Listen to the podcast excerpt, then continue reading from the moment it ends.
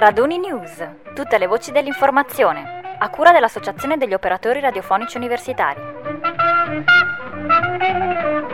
Benvenuti alla terza puntata di Raduni News dell'8 novembre. Oggi in primo piano l'intervista a Franco Baldini, fresco laureato all'Università di Teramo, e il Festival Benedetti Vini a Catania, dove uve e università si incontrano. Franco Baldini, ex direttore sportivo della Roma, attualmente general manager del Real Madrid, si è laureato all'Università di Teramo in scienze giuridiche, economiche e manageriali dello sport, discutendo la tesi dal fair play al principio di slealtà, ricognizione tra storia e memoria sul lecito e illecito nel calcio italiano.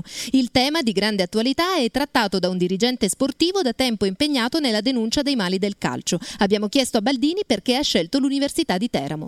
Siccome ho sempre riconosciuto nell'inadeguatezza della classe dirigente italiana uno dei mali strutturali del sistema, è chiaro che la mia formazione doveva essere un pochino più completa. Venuto a conoscenza appunto di questo corso di laurea, il primo in Italia, così completo, così specialistico, poter dire che la classe dirigente era inadeguata senza averne prima i titoli per poterlo fare sarebbe stato di cattivo gusto.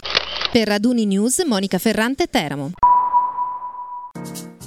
La cultura del vino nelle stanze della cultura per eccellenza. Dal 18 al 19 novembre l'ex monastero dei Benedettini, che ospita le facoltà di lettere e di lingue dell'Università di Catania, sarà Teatro di Benedetti Vini, un vero e proprio piccolo salone del vino in veste accademica, organizzato dall'AIS, Associazione Italiana Sommelier Sicilia, e dalla Facoltà di Lettere e Filosofia. Le porte dell'ex monastero si apriranno ai visitatori, tra degustazioni delle migliori bottiglie, dell'enologia siciliana, incontri con i produttori e visite guidate al complesso monumentale.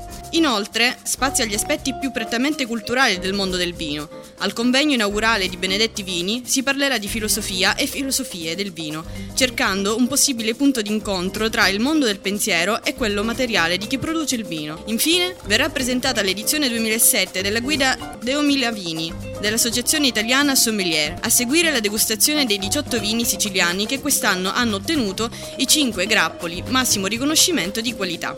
Il programma completo degli appuntamenti su www.sommelieritalia.com. Da Catania per Radio News, Erika Calcagno. Eccoci di nuovo in studio per presentare i prossimi servizi flash, lo spostamento dello storico festival Arezzo Wave a Firenze, l'inaugurazione dell'anno accademico all'Università di Foggia, la presentazione del concorso fotografico indito dal giornale universitario di Pavia. Dopo 20 edizioni l'Arezzo Wave si sposta a Firenze. Ne abbiamo parlato con Camillo Brezzi, assessore alla cultura di Arezzo. La Fondazione Arezzo Way ha pubblicato un comunicato in cui conferma lo spostamento del festival. Dovrebbe essere una cosa sicura, diciamo, perlomeno è la scelta che ha fatto Valenti. Posso dire che due giorni prima c'era stato ancora un lungo incontro da parte di vari esponenti della giunta. Poi è venuto fuori e ce lo ha confermato lo stesso Valenti che i suoi colloqui con la città di Firenze erano iniziati già nel 2004. Questa specie di secchia rapita, di Arezzo Wave rapita, diventerà Campi Bisenzio Wave, rimane danneggiato noi come amministrazione comunale, credo lo stesso eh, Valenti, anche il comune di Firenze non è che ci fa una bella figura, ma chi rimane danneggiato credo siano i giovani. Per Raduni News da Siena, Marco Scalas.